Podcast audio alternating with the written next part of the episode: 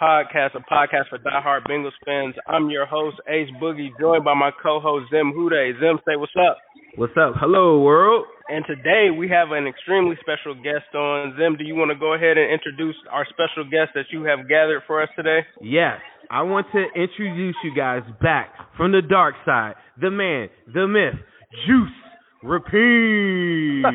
you might you might know him as James, but then he converted his name over to Juice Rapine. How you doing tonight, James? What's up, fellas? I'm good. How are you? If you guys don't remember, I'm doing very fine. I'm doing very fine. Doing. If you guys don't remember, James was like pretty much the mascot. He was an icon in Cincinnati. He went on to do bigger, bigger, better things, and I'm really, really proud of him, and I love him to death. James will probably tell you about the times when I used to call in on the show when he was in Cincy. I would wait an hour just for him to come back and tell me, hey, Mo's not going to take your call today. But you know, inside my head, I used to be sitting there thinking, okay, well, that's awesome. I'm just going to call back the next day and the next day after that. And James understood that, and that's why I love him to this day. Yeah, and we talked plenty. I mean, we talked, and, and I, I remember even when I hosted, I had you on, Zim, but we talked about the Bengals, John Ross at the time, and quarterbacks, and how Andy Dalton was really Blandy Dalton. So, yeah, we've uh, we go back. Blandy Dalton. So the that juice, was the, the best juice. nickname that I've ever heard for Andy Dalton, by the way, James. That was an amazing nickname. Yeah, it's true. He's bland. That doesn't mean he wasn't a, a decent quarterback, but Blandy Dalton, yeah, that's one of my my better pieces of work. I think is uh, during my time in Cincinnati is giving 14 the proper nickname. You should have made shirts for that. I should looking back, I should have heck, I should have got the uh, the trademark and really started rolling because it's it It's not too late. Yeah, You know these young kids, they like to troll stuff like that. Just because Andy is projected not to be on the Cincinnati Bengals roster next year doesn't mean that he's not going to be like a throwback type icon that we control for the rest of our lives either. Think about Yeah. that. yeah. I I'll tell you what, if he somehow ends up on the roster for 2020, Don't do that. Don't do if, that. if he somehow does, I don't I don't need that if on the roster, and it, that is, I don't think that'll happen, but you never know with the Bengals. Then I'll do the Blandy Dalton, and we'll get some shirts made, and it'll uh, we'll roll with it. Speaking of shirts, um, do you still have your Auden Tate shirt that I gave you, James? I do, I do, absolutely. Okay. man. Okay, so if you guys don't know, I sent James a picture one time. This is an iconic photo on Zim underscore Hude on Instagram page. If you check that out, uh, James is on there. I posted him too. He's got a shirt on that says it's an Auden Tate thing you wouldn't understand. And James wore it proudly, and I'm pretty sure he caught some flack for it. Now, what are the people saying now with the year that Auden Tate just had, right? Yeah, I, I wouldn't say it, it'll be nice to watch him. Hopefully, catch accurate passes next year, and not have to extend and jump and dive and dip and dodge uh, to, to catch the ball. So yeah, I, I will say this: if Auden Tate doesn't catch another pass in the Bengals uniform, he's already exceeded expectations. Because I don't think many people thought he was going to be the stud that he was, even in training camp as a rookie. And he certainly developed into a, a piece that uh, the Bengals can certainly use moving forward. Absolutely. Speaking of moving forward, you briefly mentioned Joe Burrow. I had a uh, I had a podcast uh, with Ace here on Orange is the New Black podcast where we went in on Joe Burrow a little bit. It was mainly myself. I wasn't really happy with some of the stuff that Joe Burrow was doing in a drunk interview. Do you how, what is your overall feel on Joe Burrow? I know you talked about the accuracy just now. I think you you're you're pretty up on him, but give me what do you think? Like what is his projection in your mind? Yeah, I think Joe Burrow has an extremely high floor. Like a lot of people, when you're, especially when you're drafting first overall, what you don't want is a bust. You don't want him to flop. And I think you- you're talking about a, a mature guy, a guy at Ohio State who had to deal with injury, deal with being the second string guy. And then when he thought he was going to have a shot, he, he had that injury that set him back, and Haskins won the job. There's no doubt in my mind Joe Burrow's more talented than Dwayne Haskins. Uh, so he's dealt with that adversity. So I like that about him. I know some uh, mentioned transferring and how that's a downside uh, of it, but when you, you look back and and, and really get the details on why Burrow transferred, I think it's actually a positive. Um, and assuming he goes first overall, by the way, the past three first overall picks had all and will have all transferred uh, from their first college in Baker Mayfield, Kyler Murray, and uh, also Joe Burrow. So I like that part about him. I love the fact that he is willing to just thread the needle into tight windows. And part of that has to do with his accuracy. But this dude isn't worried about throwing guys open. And when I look at this roster, and I assume AJ Green's going to be back in Cincinnati in 2020. AJ Green, we talked about Auden Tate. Um, obviously, John Ross is in that mix. Tyler Boyd. Those guys, are, they're weapons. They're real, all of them. And I know some people can go back and forth on Ross or Tate or whatever, but uh, one through four at wide receiver, if you're talking about those four guys, it's one of the best wide receiver corps in the league. Yeah, Joe Mixon in that, obviously Giovani Bernard. And suddenly Joe Burrow's got a lot of weapons to use, uh, a lot of weapons to rely on. And, and much like at LSU, he'll have a plethora of different ways to get them the ball. And he won't be afraid to, to, to thread the needle. He, it'll result in some interceptions at times in the NFL. Uh, but I would rather have that than Mr. Safe in a guy that's going to throw it away. Uh, so I'm, I'm all in on Burrow there. Um, I love his athleticism. He can run. He's big. He's six three. Mm-hmm. He can run. He's not afraid to do that. He's, he, he can slide. I, I love all of it. I mean, his pocket awareness, the, the way he's been able to spin out of sacks that would easily be a sack if Andy Dalton, for example, or a replacement Whoa. level quarterback in the NFL were getting, you know, we're, we're under that pressure. They would throw it away, and they would live to fight another down. Burrow can make a play off script, and I think that's the biggest difference uh, when you're talking about Burrow to what we've seen since 2011 is he can do those things outside the pocket and off script. Does he have the strongest arm in the world? No. Does he need the strongest arm to be successful in the NFL? Also, no. I think he's extremely accurate, and I think he's exactly. I don't know if he's the savior because it, it takes a lot to overcome uh, the dysfunction that the Bengals have had. Uh, but but I, yes, I certainly sir. think he can be a huge part of it. Absolutely. So I guess in the I guess in the one show. So if you guys don't know, James has his trademark where at least he gives me the trademark at least once a week. He does this thing where he's like, "Stop it, stop it." If you if you've ever heard him talk. that's like his trademark. I don't know. You talked about trademark earlier, so he does. Well, you should listen. I, stop it. I mean, you got to stop it, Jim. Like some of the stuff you put on Instagram, you just got to stop sometimes. And James is so mad. He get, like I want to tell you guys if y'all ever, I would never show this, but he gets so angry because every once in a while I'll have a hot take James moment, and I'll just wake up and I'll feel a certain type of way, and you go with your emotion. You know what I'm saying, Ace? Like you just kind of post something that you're like, okay, like this is something that somebody isn't saying and when you say it, James is like oh, always like, "Oh, stop it!" Like you know, like I'm like, "Come on!" Like I, I, I, it's just a little energy that I'm like putting in a new direction that particular day, and he's like ready to kill me for it like every single day. But I'll go through like a hundred posts where I think he's probably like, "Okay, like that makes sense." Them okay, but then as soon as I slip up, he's all over my ass. I'll crush you. Yeah, I'm. Yeah, that's right. I got to keep you in line, man. I don't care where I'm living. I'm gonna make sure the Zim Day page on Instagram is in line uh, because otherwise, you know, it's uh, it, it becomes too hectic. Plus, if anyone's dropping a hot take, it's me. All right, so Ooh. I gotta I gotta keep it. Hey James. can can can you can you drop him from Cleveland? Is the question. Oh, so, I mean, so sure. Speaking, not, go ahead. speaking of Cleveland, listen. Now, now that I got you on a hot take thing, the reason why you were telling me to stop it, maybe Ace, I, like I said, Ace was not on the kill Burrow train that day. It's just I have high expectations for Joe Burrow. I want everybody to love him. When I mm-hmm. think about ba- the path of Baker Mayfield, I was on the Baker Mayfield train. As I'm mm-hmm. watching it, I still believe in Baker Mayfield. I think the average uh fan or fan that didn't catch a lot of Cleveland games when they start to see them start to decline kind of fell off the Baker Mayfield um train. And for me, it's more of a long term thing. Some of the similarities and the arrogance that I saw in that Joe Burrow interview and some of the things that I've seen Joe Burrow do, do you think that is like Baker Mayfield type territory, or what's your take on the whole Baker Mayfield thing, or the way he gets killed pretty much now? Oh, let's start with Baker Mayfield. Does he have his flaws? Yeah, he's six foot. He's not extremely athletic.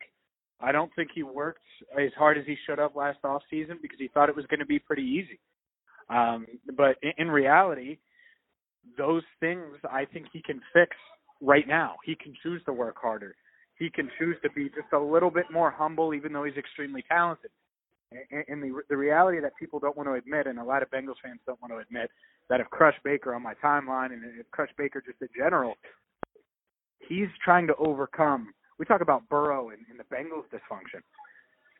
Baker Mayfield's on his fourth head coach. All right, he had Hue Jackson, then he had Gregg Williams, Freddie Kitchens, and now he's got Kevin Stefanski. He's had multiple different offensive coordinators in two years. All right, and the, the power struggle between Todd Haley and Hue Jackson when he was a rookie was extremely real. So he had to deal with that aspect of it, where they started Tyrod Taylor and had no business starting Tyrod Taylor because he's not as good as Baker Mayfield, even from the jump. And, and then he, he made it through that and had a promising end to his rookie year. And then guess what? He, he got handed the worst coach I've ever seen. Freddie Kitchens was the worst coach I can't believe he flopped as bad as he did. I mean, he, he's the, awful. I mean, Zim, you. But where did where, but where did it where did it go so wrong though? Because when he when they were on their hot streak last year, mm-hmm. Freddie Kitchens seemed like he had it going. Guess guess whose playbook that was? Who? Hue Hue, Hue Jackson. Hue, Hue Jackson and Todd. So Freddie okay. Kitchens, who had been a running backs coach for the majority of his career in Arizona and then shortly with uh, for just a little bit with Cleveland had suddenly become the offensive coordinator. He has a good two months, and suddenly he's the head coach. It, it, it was rushed. It was too soon. I get it. He had a good rapport with Baker Mayfield. I get it. Baker endorsed it. Well, Baker's a 23 year old kid who doesn't know what the hell he's talking about. You know, and and that was John yeah. Dorsey. That's why John Dorsey isn't here anymore. It's because they just got it wrong. Freddie Kitchens was not ready. Um, and any competent coach, not great coach, any competent coach would have won 10 games with this team last year. Marvin Lewis would have done that. I think Zac Taylor certainly would have won more than six games. I mean, we could go on and on and on about different coaches. Jim Caldwell would have won ten games. Any coach you want to name that I think is competent, I, I would have thought would still be here. Freddie Kitchens was that bad, and, and he was the one calling plays. And the more and more I hear about his week to week uh, in, in what he did game plan wise, and then completely changed it and, and went away from it on Sundays. And I'm talking about Freddie Kitchens I think Baker Mayfield was set up to fail. Doesn't mean he doesn't have his flaws. I've been critical of Baker Mayfield. I think he needs to be uh, in much better shape next year. I think he still has that talent though, and he needs to have a better attitude and stop reading his press clippings. Um, if he can do those things, I think he can be the guy that we thought he was when he went first overall, Jim. Because you were on the train, I was on the train. Yeah, so, you know he's yeah. got that accuracy. He's got that playmaking ability.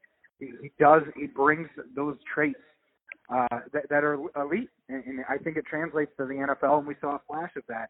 Now they need to make sure, and I actually like Kevin Stefanski. I don't know about the overall okay. That that was my next question. I was going to yeah, ask you how do you feel about that? Because that I, that wasn't the splash pick, and coming off the Vikings loss in the playoffs, it just I don't know. Yeah, here's what I'll say. I think short term it's good. I think Kevin Stefanski is going to be no nonsense and put the the weapons and the talent in place here in Cleveland that they already have. Here's the problem with that. The Browns have been awful for 20 years. And the one guy who wanted to come here and change everything and put in a winning culture and put in w- winning people was Josh McDaniels. And, and mm-hmm. basically, what I was told is he told the Haslams, the Browns ownership, hey, this is what I want to do. I want to bring in my own GM. I want to bring in my own people. This is how we're going to do it. If you hire me, and we're going to get this right not only for 2020, but for the Man. next decade and they were like, "No, we're already close. We don't need to make all these adjustments. We don't need wow. to change this, this, this, and this." And and I've said this on on air. I said on the fan, you cannot expect me to buy that because this ownership group since 2012 has been awful. You know, I mean, they the Haslams bought the Browns in 2012, and I believe they're on their sixth head coach. I might be off on that. It might be eight. Like you know, it's been that many.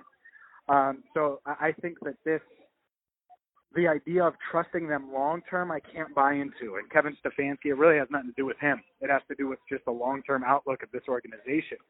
Uh, but but as far as Stefanski himself in 2020, I think he could.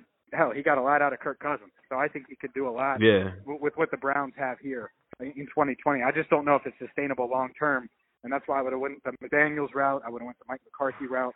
Uh, I would have went one of those other routes, and instead they uh they went with a first year head coach who, who's only called he's only been an offensive coordinator for 19 games. So Stefanski Wow. be, be learning on the fly a bit for sure. I kept on telling people like, yeah, they need to build Parcells the situation. Now, if that came in the form of Josh McDaniels, so be it. But that that seemed like the perfect formula. Wasn't it me uh, last week, Ace, where I was saying that Stefanski was like a Brownsy move?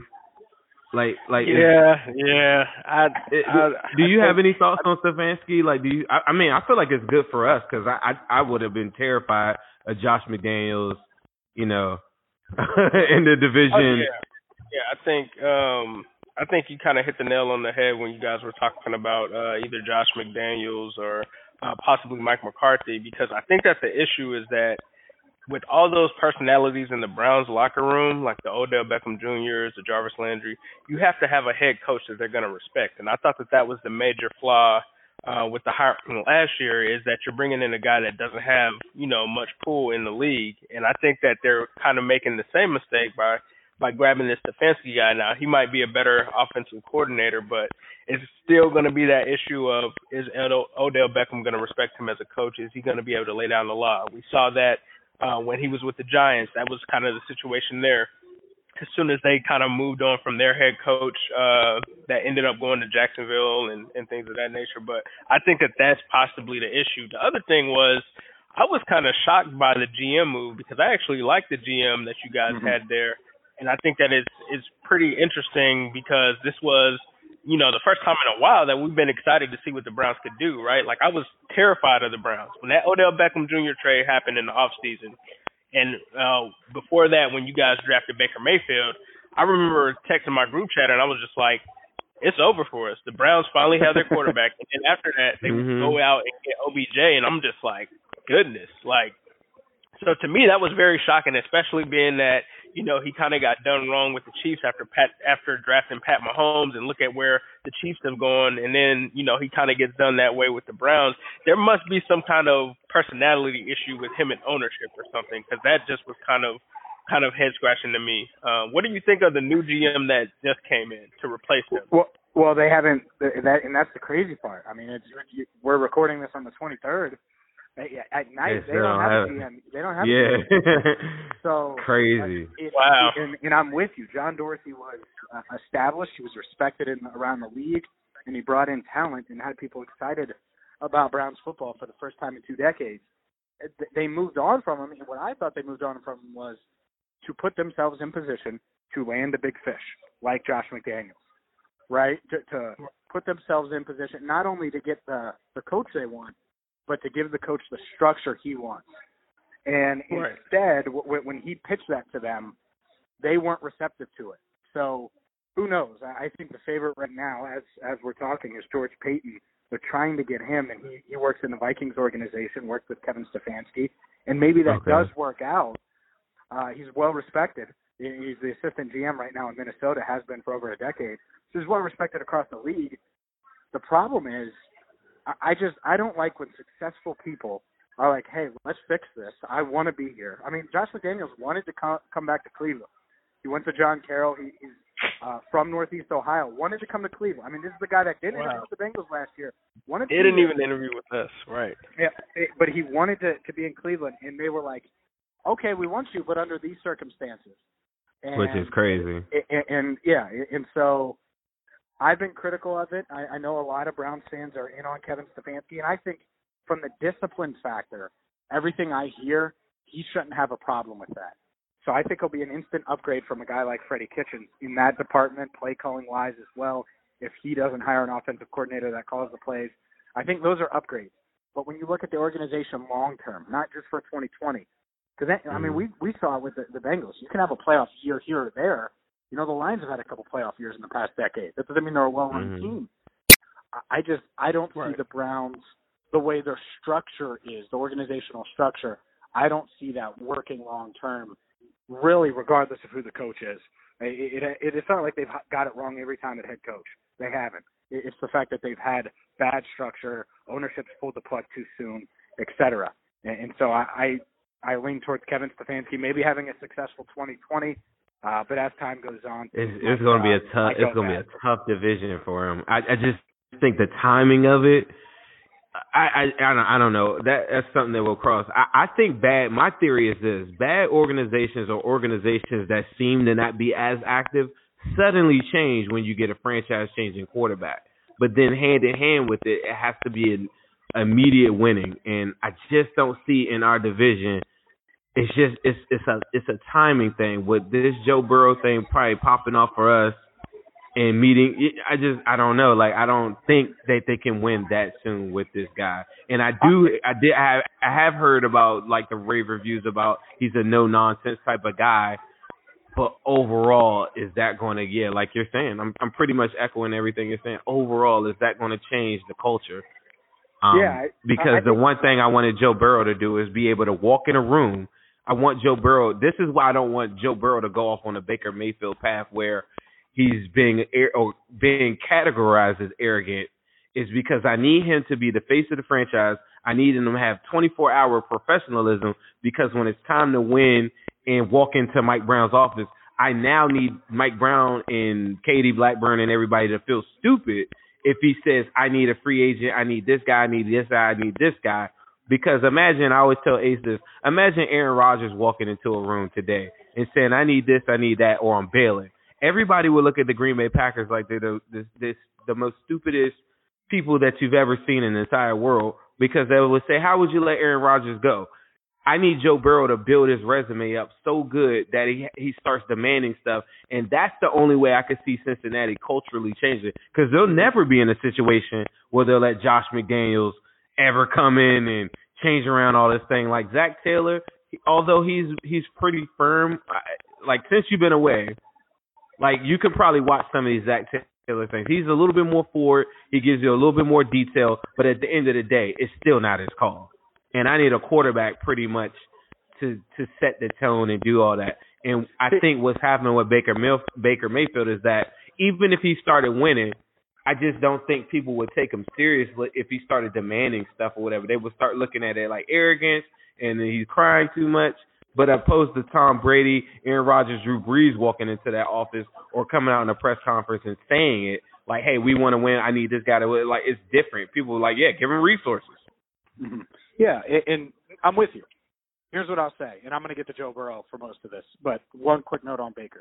What happened with him is the Browns got their first taste of success in two decades, and they crowned that man. And the organization crowned him, and people in that building crowned him, and, and they kind of gave him what he wanted before he had earned it. Baker Mayfield was okay as a rookie. It was a really good rookie season, but he was okay when you talk about NFL quarterbacks, not rookies, NFL quarterbacks. Exciting. Yeah. You like the potential. He was in the rookie of the year race. He wasn't a top five NFL quarterback. You know, he still had a lot to prove by NFL standards, and, and they prematurely crowned him. And, and I think that that's that's where part of that cockiness comes from. That's where the press clippings come from, where the lack of uh, hard work or the, at least the questions about his work ethic come from just this past year because that wasn't a thing before. You know, it's only 2019 where we question that. So now when we look at Joe Burrow and I hear you're being critical of him, well, Joe Burrow did something that Baker Mayfield wishes he could have done, which is won a national championship. Joe Burrow did something that uh, any of these quarterbacks wish that, that they could have done, which is put LSU on its back. This is a a defensive school that wasn't known for having stud quarterbacks. I mean, Zach Mettenberger, even JaMarcus Russell was a, a one hit type of.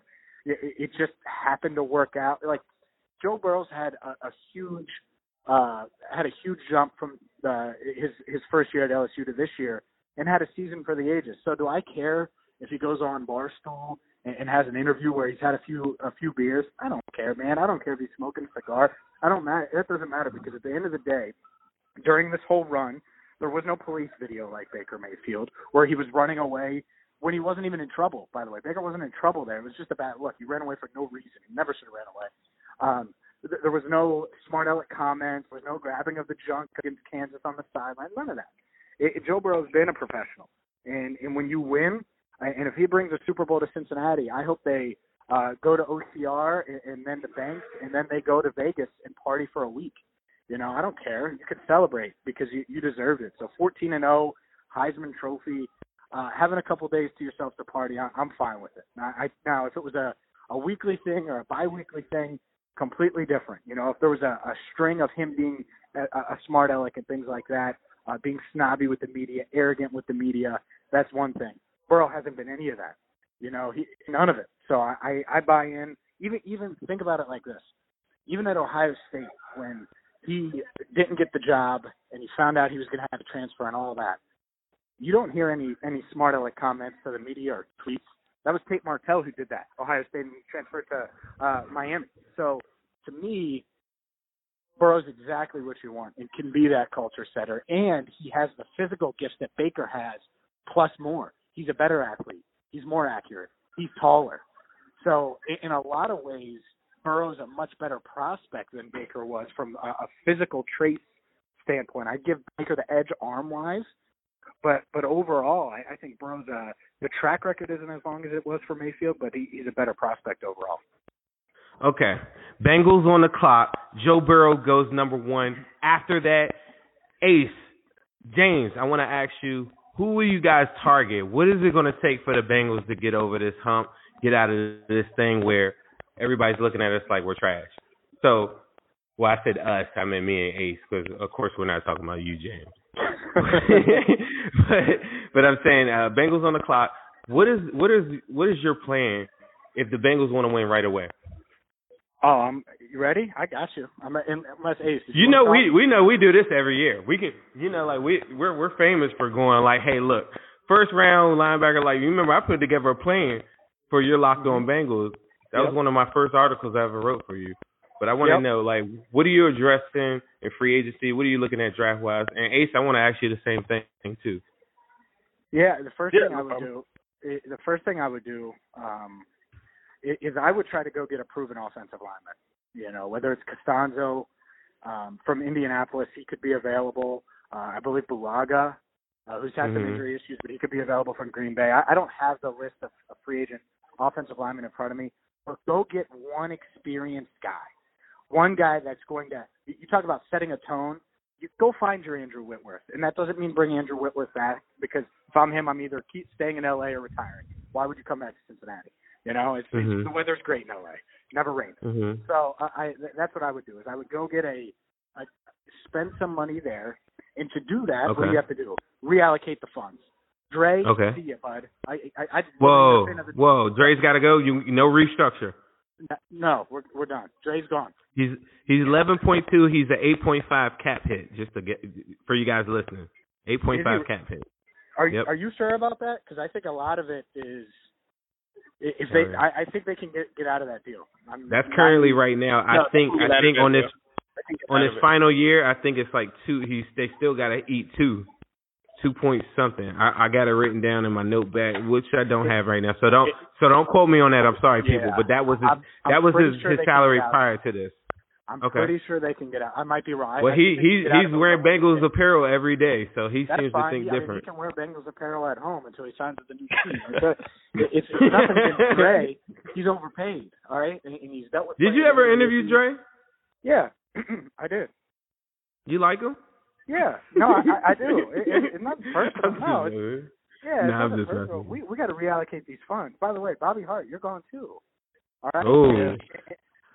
But hold on, hold on, Ace. That you. This is one thing you don't know, James. Ace says that Bobby Hart is my boy because I started pulling up PFF numbers and he, he and he graded out above average. And I said, hey, wait care. a minute, guys. I think you guys are killing Bobby Hart. So now you want to cut Bobby Hart? Okay. Seven million? Uh, yeah, I want to cut Bobby Hart. I'll take that seven million, and we're going to use that elsewhere. That, that's the thing. Okay. Everyone talks about the Bengals don't spend. They spend they just spend in, in stupid ways sometimes, right? Like I told I told him, man. Hold on, hold on. Speaking of stupid money, I killed James in the offseason. I said Preston Brown was the worst signing, and James said, "Stop it! Give me the stop it on that one." Now, how do you feel, Jamesy? Would I have signed him for that? No, but someone had to play linebacker. That was I the mean, worst deal. They, they, they don't like drafting linebackers, and, and hell, they're not really going to be in position to draft one. See, this is the other thing I would do. You, I would go get a proven linebacker in free agency, someone who okay. can run yes, a little bit, you know, and and, okay. uh, and I think they'll be in position to do. That's the thing. Reallocate those funds. How much did I just cut? Nine, nine to ten million with Dre, seven yeah. with Bobby Hart. Okay. Yeah. If if you're gonna lose uh how many how many with Dalton? You're gonna lose Dalton, yeah. right?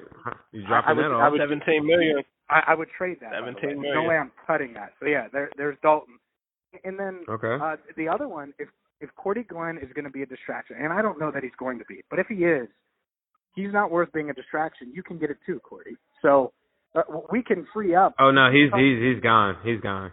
And that's Let me tell you, if you if you were in the locker room, the people that I know in the locker room currently right now, nobody talks to him. They feel like he gave up on the team. I don't know if you were watching that weekly. Like they absolutely, there's he doesn't have one friend in there. Well, that's what that's what I heard. Is it was it was a very phantom thing. Players started questioning him, and, and and it got worse and worse and worse as the year went on. There, there's a So- live one there where I was talking with the player that I'm not going to name because I, I didn't do I didn't ask for his permission, but there was a live where the player I was saying was absolutely like fuck Cordy Glenn, hope he never comes back, eat shit. It- and so you could get something for him though.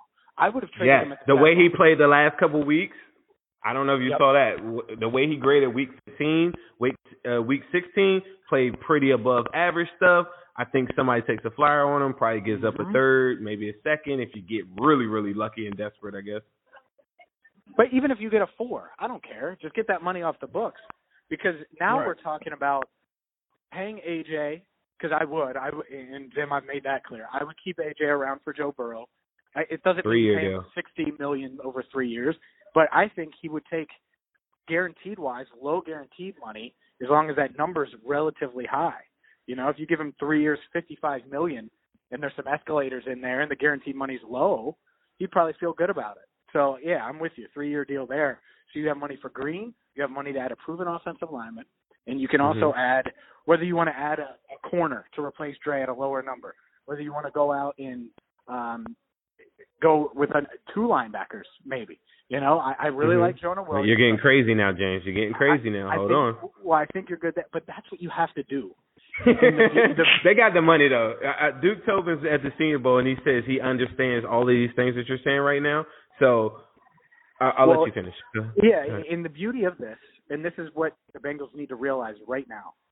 If you draft a quarterback first overall, and we're going to assume it's Joe Burrow, but it doesn't matter who it is. It could be uh, any of these guys. If you draft him first overall, you think he's the guy to lead your franchise to the playoffs and beyond. Well, what have we seen in the NFL over the first, uh, over the past six, seven years? Russell Wilson. What did the Seattle do? They surrounded him when he was cheap with all these weapons. They got aggressive. Heck, the Browns, what did they do on a rookie deal? They surrounded Baker Mayfield with weapons. That's what you have to do. That's what the Rams did. I could go on and on and on with all these teams. Even the Eagles, they got really aggressive with Carson Wentz. He goes down, and they're fine because they have Nick Foles surrounded by a bunch of weapons, and they go on to win the Super Bowl. So you have to be aggressive now. The blueprint is there.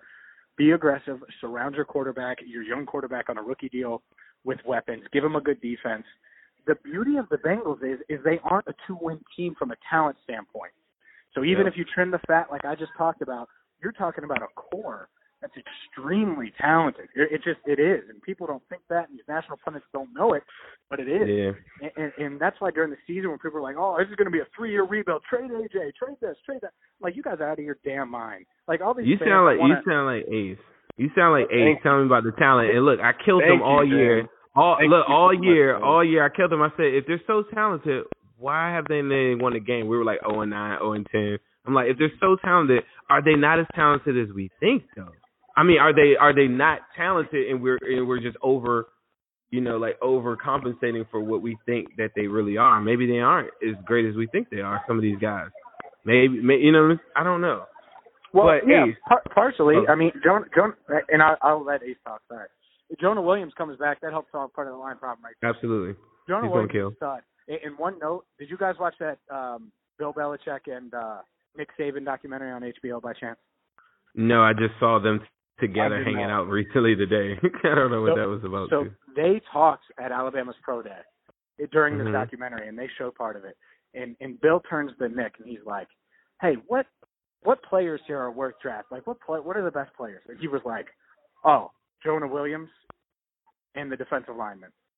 And he's like, "Oh, can Jonah just play tackle, or can he play everywhere at, at, in the NFL?" And Nick was like, "Everywhere." So Nick Nick bought in. You know, Nick believes Mhm. Jonah. He's telling his best friend that. So I buy into Jonah as well. Go ahead. Sorry. Ace, tell Uh, me how think- would you how would you that- get this team going? James, James, and me definitely see this uh, a, similar way to rebuild the Bengals. Um, you definitely have to start in those trenches on the offensive line. Um, Jack Conklin, if you can afford him, uh, which oh, the Bengals have plenty of money, uh, go ahead and try to get him in here. Uh, go out and try to get you a Cory Littleton that's playing with the Rams, somebody that's actually a name, and it doesn't have to be anybody that's just a superstar, but Cory Littleton, Darron Lee, one of those guys. Spend some money and bring them in there. Um, mm-hmm. As he said, I definitely trade Dre Kirkpatrick. No hard feelings. He's a great guy, has a great attitude. But for that dollar amount and for what we need to do with this team, uh, he can he can chuck the deuces. Um, I'm also with him on the Bobby Hart thing. If we are able to sign a Jack Conklin, it doesn't make sense to keep Bobby Hart there. Go ahead and save that money. Um, trade Andy Dalton, get that 17 million off of the books. Uh, extend Joe Mixon, extend AJ Green, um, extend William Jackson III because those are going to be some core guys that you need to keep around um, Joe Burrow. And then go in the draft and try to get some more interior linemen and try to also get um, some some more bodies on that defense to help. And I think if you do that, like I said, I think this team could, potentially compete next year. I, I don't think that this is a roster that has huge holes, but they do have holes and they are somewhat glaring. But if you fix those pieces through free agency and the draft, I think that you can compete next year. Can I give you guys I another linebacker? Oh, go ahead. Maybe, oh, I would love you, any linebacker. Maybe you come up to Cleveland and go get Joe Schobert. Yeah, that's what oh, everybody's been saying. That's what everybody's been saying. You pair him up with Germaine Pratt, that's amazing. I'm gonna give you a guy. I want Ha Ha Clinton Dix. I like his aggressiveness. Huh? I, I'm gonna I'm gonna give you another one. I want to Tuitt or Hargrave. One of those two are gonna get cut. Um, I'm gonna tell you this too. Andrus Peat from the Saints. Joe mm-hmm. Thuney is the Whitworth for the um for the Pats. That he's about 11 million on the open market. He's probably gonna get a little bit more, I'm sure. But to me, the Bengals. I don't know if you follow the roster all the way. The the most glaring hole on the whole entire roster is left guard. Thuney can Thuney can play guard and tackle if he wanted to, but He's on the Patriots. He started every year. He's a free agent to be. There's some guys out there. We're going to do a free agent show coming up too. I want you to check that out. James, before I let you go, I want to ask you a couple of questions, just really quick before we go. Okay. It's a okay. game I want to call. It's called "What Do You Regret More." okay. You got you got three three different options. The first one is which one do you regret more? Leaving me and all of the people in Cincinnati for Cleveland. Mm-hmm. Not li- not giving me the keys to the car for Locked On Bengals, or leaving the Bengals to become a Browns fan. I mean, there's, no, there's no answer there. What? There's no good answer there. Because I don't regret pick one. Cleveland, I, and I and I don't regret not giving you the keys to Locked On Bengals because Joe, Joe and Jake are good, and you have your own. They're really good. Yeah, they're uh, really good. I mean, what? And then the third one, I'm not a Browns fan, so okay, it doesn't even apply. I say that on air here. I'm like, hey, I'm not blinded. You can't I'm, tell them that. You're like our undercover spy. You're like our Russian spy. Don't tell them that you're not a Browns fan. We need well, you for the I, intel. Because it's easy for me to be like, hey, I'm not a fan, so I can look at this without any bias. Because I'm, it's not like I'm wearing my brown shirt as I'm talking to you on air, you know. So, yeah, I, I don't regret any of those things. Come on, I thought that was going to be good. I, I had a feeling moving to Cleveland would be. All right, all right, I, I got one better. I got one better. I got one better. I'm sorry, that wasn't a good. What about this? What's the better nickname, Juice Rapien or Hot Take James? Oh, Hot Take James. Hot Take James. Okay, okay. Hot Take Hot James. Take James, definitely. Yeah, I mean, I I do get and I like it why you call me Juice, obviously, because Landry and the the Cleveland. No, so I, I no, no, that's yeah. not it. That's not it. The reason why is because you bulked up and added on a hundred pounds of muscle, and everyone thinks you're on the juice. Oh well, that's true. You know, Cleveland's got the good you know, it, it's good up here. I mean, it's they're calling me. They're like, man, hey, what's the James workout plan? Like, I mean, is he on the juice? Is he, you know, like, and I was like, man, he's juice for pain. He loves, he, like, I called James one day or I texted him. I said, hey, something about Jarvis Landry. He's like, oh yeah, juice is good. I'm like, hold up, like, you what you going out to strip clubs with this guy now? You calling him juice? you know, I thought you were on our side. You're calling him juice, and I'm like, there's only one juice, and that's that's O.J. Simpson. He's like, oh, you know, yeah, yeah. I mean, just O.J. Simpson. Whatever. That guy can stay on Twitter. Anyway, I uh Le- LeBron James, um, why do you think he got so big? How do you think he got, you know, to be six eight and a mammoth, man? I mean the Ooh, the, some the hot juice, takes there. The the juice is good here in Northeast Ohio. Okay. Okay. So Ace, do you have any questions that you, do you have any questions that you want to ask James before he goes and covers the Cavaliers tonight? Are the Cavs going to win tonight? That's a question I have for you. They got a shot against Washington. Yeah, I think they got a decent shot. I mean, Ace, I'm not gonna like go out Uh, a I- limb. I mean, they've won 12 games all year, guys. I'm not gonna be like, yeah, they're gonna win tonight. Who knows? you, you, I did. I mean, it's not like tanking. You can't tank in basketball like you can in football. Like you might I lose all those damn games. I can't let you damn get out of here, James. I can't let you get out of here without asking you: Is Odell Beckham Jr. going to stay in Cleveland? I I think Mm. so. Yes. Um, but that being said, I think there's going to be. I think the New England Patriots are going to come calling and offer number 23 for Odell Beckham Jr. this offseason because Tom Brady's going to come back and, and re-sign with New England. They're going to have that done. Obviously, Josh McDaniels is still there. They need to get receivers.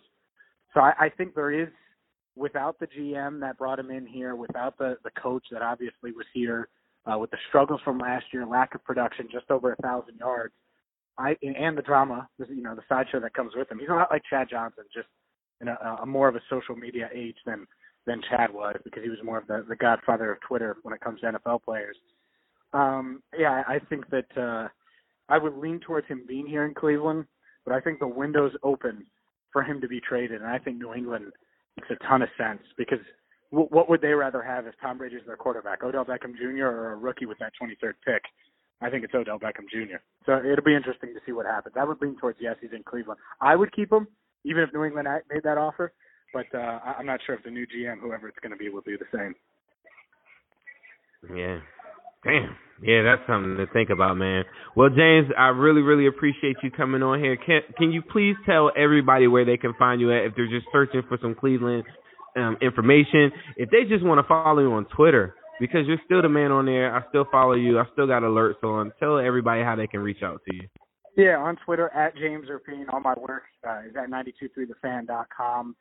Um, and then I'm obviously on 923 The Fan hosting um, and covering Cavs, Indians, and some Browns as well. So uh, I'm doing that. And then you can also find me at uh, teamjohnross.org. Uh, it's a website.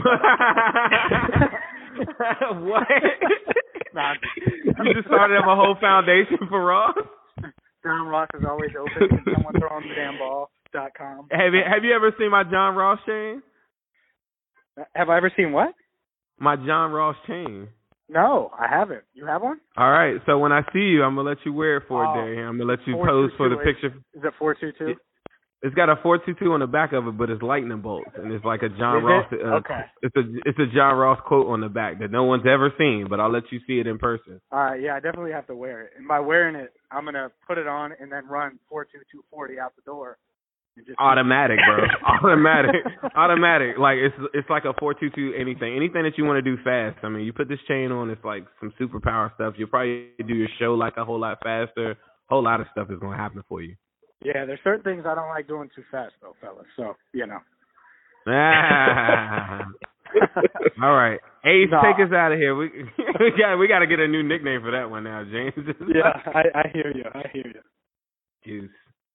James, we appreciate you coming on, man. Definitely look forward to having you on in the future. And um, yeah, we are out. This is the Orange is the New Black podcast. Please be sure to subscribe to our podcast. Um, it's named Cincy Jungle. Uh, we are part of the Cincy Jungle conglomerate. You can find Orange is the New Black, the Orange and Black Insider, as well as Matt Minish's Chalk Talk on there. And we're out. Who Dey. Who Dey?